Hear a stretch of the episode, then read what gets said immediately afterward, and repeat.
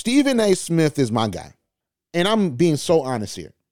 I got into this media game and I aspired to be a sports journalist because of a lot of different figures. Of course, like, man, Stuart Scott comes to mind. And rest in peace to Stuart Scott. He was the one guy on SportsCenter. He was black. He was authentically a black man. He had booyah, cool as the other side of the pillow. He talked like us, right? He was authentically himself. He was a good person. But when I first saw Stephen A. Smith, man, I looked up to him because he was a black man on TV that was speaking his mind. He was so articulate, using these big words. He seemed to be so educated and so in the know about what was going on. And he worked his way from being a beat reporter to being at the pinnacle of sports television. On ESPN, he runs that network, one of the highest paid people on TV, especially in sports. But what Stephen A. has become, as he has become a caricature of himself. And it's so funny because Charlamagne talks about this often, because we know that Charlamagne in his prime was the irritant on the radio. They called Charlamagne the Black Howard Stern, and Charlamagne would ask the craziest questions to his interviewees. He'll keep it real with you. He'll say what we all were thinking and what he was thinking to your face. It was provocative, right? But Charlamagne is not that guy anymore. Charlamagne has matured. He's not that shock jock. Now he's a veteran radio personality that knows how to curate conversation and tackle topics. And you see he's more political at this point in time in his career. He talks about his time in the early 2010s and the things he used to do when he was being a shock jock. He said that he realized he was a caricature of himself. And that's when he started to peel back and be more of Leonard McKelvey instead of Charlamagne the God. I think that Stephen A. Smith needs to look in the mirror and have that same level of realization. He has become a caricature of himself. He's not Stephen A. Smith. He's Screaming A. And he's leaning into it because he believes that that's what gets views. And to me, that is the problem. I love Stephen A. Smith. And I'm in the HBCU space. Stephen A. Smith is an HBCU graduate, Winston State University alum. So a lot of my thoughts on Stephen A. Smith, I've kept to myself. I've tweeted about some of them, but I've kept to myself because it's a real possibility that I might meet him one day. You know what I'm saying? I'm not going to back down in how I feel, but, you know, I don't want no weird energy. You know what I'm saying? But so I've kept a lot of what I think to myself. But I believe that Stephen A. Smith has become a caricature of himself, and I believe that that isn't good for the game. The media game, the games that's being covered, because people want to hear real analysis. And I don't think it's just good for him, period. But if it makes money and it gets views, I guess what I say on this podcast, it don't matter. All right. Because he's at the pinnacle. He's at the top. But I look all down Twitter and I see people that are complaining that Stephen A. Smith treats every segment, no matter what show he's on. He can be on SportsCenter. He can be on Get Up. He can be on any type of show, any radio station, anywhere. He's going to scream and yell and act like he's debating somebody on any show.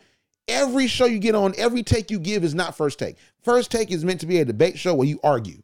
And Stephen A. Smith is good at it. And a lot of these episodes that feature J.J. Redick and Mad Dog, they've been highly entertaining.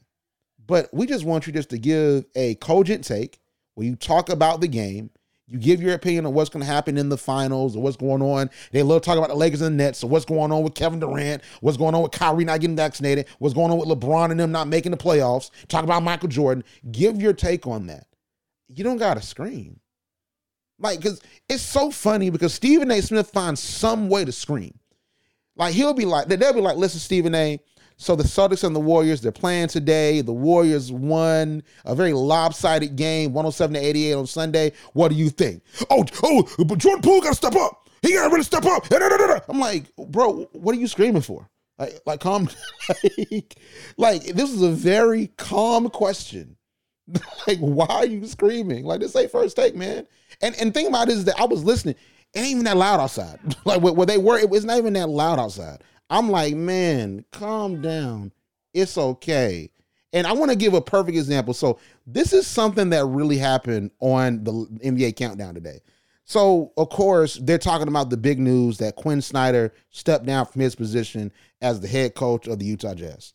And that is a big story, and I understand them talking about it, because immediately I went to NBA Twitter and I turned to NBA radio on Sirius XM to hear what people were talking about, because we all were theorizing that this was going to be Quinn Snyder's last year and that the Jazz team as it's currently constructed just simply was not going to work. But check out what Stephen A. Smith segued to when Jalen Rose said this to him on NBA Countdown. So to me, if you're Quinn Snyder, you see that they're about to break them up. You exit stage left and get ready for your next job.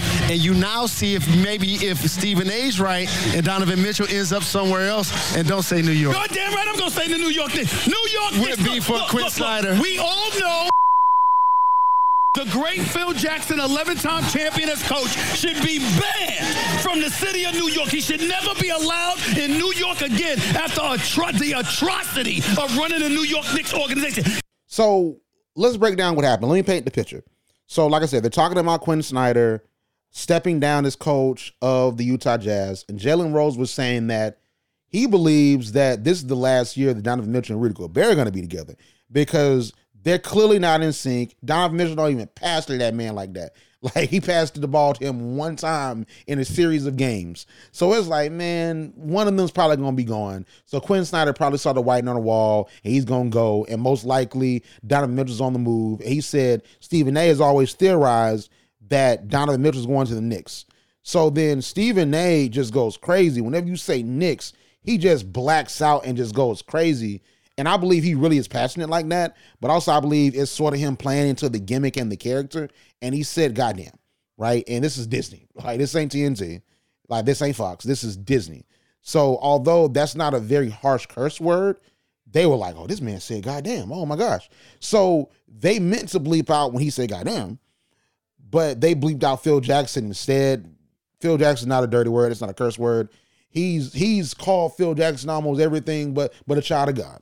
Like on the ESPN airwaves. He had like one moment with Will Kane back in the day where he eviscerated Phil Jackson, man. He eviscerated that man. Like, he was on vacation, and when the Knicks fired Phil Jackson, he came back when it was Will Kane and some other guy. He had a debate with Will Kane, and Will Kane like riled him up only like Skip Bayless used to, and he went federal. He dropped numbers. He dropped dollars on Phil Jackson's head. Like, literally. So that's what I'm talking about. I mean, it's funny because he cussed and they tried to bleep it out. But is that energy really needed on NBA Countdown? That's meant to sort of be, hey, we're just talking about the game. We're giving you an update on what's going on. You're giving your opinion. We're moving on. I think the reason why people like NBA on TNT outside of Charles Barkley, I have my criticism of Charles Barkley, but Charles Barkley is funny. And he is a legend at what he does. It's him and John Madden. Like, they're like the pioneers of this thing. And I think everyone is sort of trying to be like them. From in that booth with John Madden to Charles Barkley in that studio chair, everyone's trying to find that John Madden, Charles Barkley energy. Everyone's trying to do that, right? But where ESPN falters is that they don't give their host that be on NBA Countdown time to gel. You have the NBA on TNT crew with Ernie, Kenny, and Charles, that's been together for nearly 30 years. And then Shaq joined back in, I believe that was 2011, because it was 2012. No, I think it was 2011, 2012. Because Shaq retired around that time. He immediately joined TNT right after that, and we knew he would. So Shaq has been with them for at very least 10 to 11 years. Ernie, Kenny, and Charles have been together for nearly 30 years, like going back to the early 2000s, right? And then and Ernie and Kenny have been together since the mid-1990s, right? So they have a level of chemistry that is great to see play out. Like, they know each other's idiosyncrasies. It's more than just the jokes. It's even more than just the basketball talk. It's just the vibe that they give off on each other. That is what makes NBA on TNT a winner, the chemistry. Because Charles Barkley is often wrong about his basketball takes. They make it a bit on the show. He's often wrong. His guarantees, all different stuff, he's often wrong. He often says erroneous things that make no sense. And we call him out on Twitter. Shaq says wrong things. Kenny says wrong things too, but Kenny is more accurate and breaks down the game more than they do. And I have a conjecture that Charles and Shaq don't actually watch the games, because some of the stuff they say, I'm like, bro, did you actually watch the game? Because that didn't happen. Like, what you're saying is not true. Like, that's happened a lot this playoffs with Charles and Shaq. But it's not even the basketball analysis. It's just the conversation. And the fact that you are shocked that Charles Barkley, he really said that? ESPN can't compare to that because Charles Barkley is himself. Stephen A. ain't that. Stephen A. is a great personality. He's going to be a legend when it's all said and done. Just like we talk about John Madden and Charles Barkley, we'll remember Stephen A. Smith fondly when he retires. Or when he finally decides to sort of scale it back, we'll remember Stephen A. Smith fondly. I know I will. But I just don't like what he's turned into, and that's my problem with him. What I want more of, especially as someone that I have this digital platform of Pulse Radio, and I do my stuff with HBCU Pulse, and I aspire to get more and grow my brand and get more into those traditional media outlets and be a nationally renowned voice. I hope to one day aspire to be that, right? So I do look up to Stephen A. Smith, and Stephen A. Smith has inspired me. But I want to see more Draymond Green, J.J. Redick, Tim Legler type personalities that give you real analysis over takes. I think that that's where we're going, and I think that's what the people want. Now, the ratings numbers could say different, but I'm looking at what the streets are saying, and these Twitter streets are saying, why this man yelling? That's all I'm saying, man. So I believe that it's time for a change in sports media. And I believe that Stephen A. Smith has to read the room. But Stephen A. Smith is of a certain age. Like I know about black men of a certain age. I'm 25. I'm a millennial. I know of black men of a certain age. And when people get a certain age, especially black men, it don't change. When they've lived their life and they've had some level of success and they live and they walking around, they doing their thing, they making money, they ain't going to change. So don't expect for Stephen A. Smith to stop screaming on NBA Countdown. That's not going to happen. He's not going to keep that on First Take because to him, he believes that that's his brand. And when he looks at the ratings numbers and the segment-by-segment numbers and the hour-by-hour numbers, when he reviews it with the bosses at ESPN, when he negotiates his next contract, man, that's what he's looking at. He ain't worried about what we're talking about on Twitter. He ain't worried about what I'm saying. You know what I'm saying? All power to him. He's an HBCU alum. I'm proud of him. But I just wish that we would get out of this hot take culture that we're in and start really chopping up the game and discussing the game. That's all I'm saying.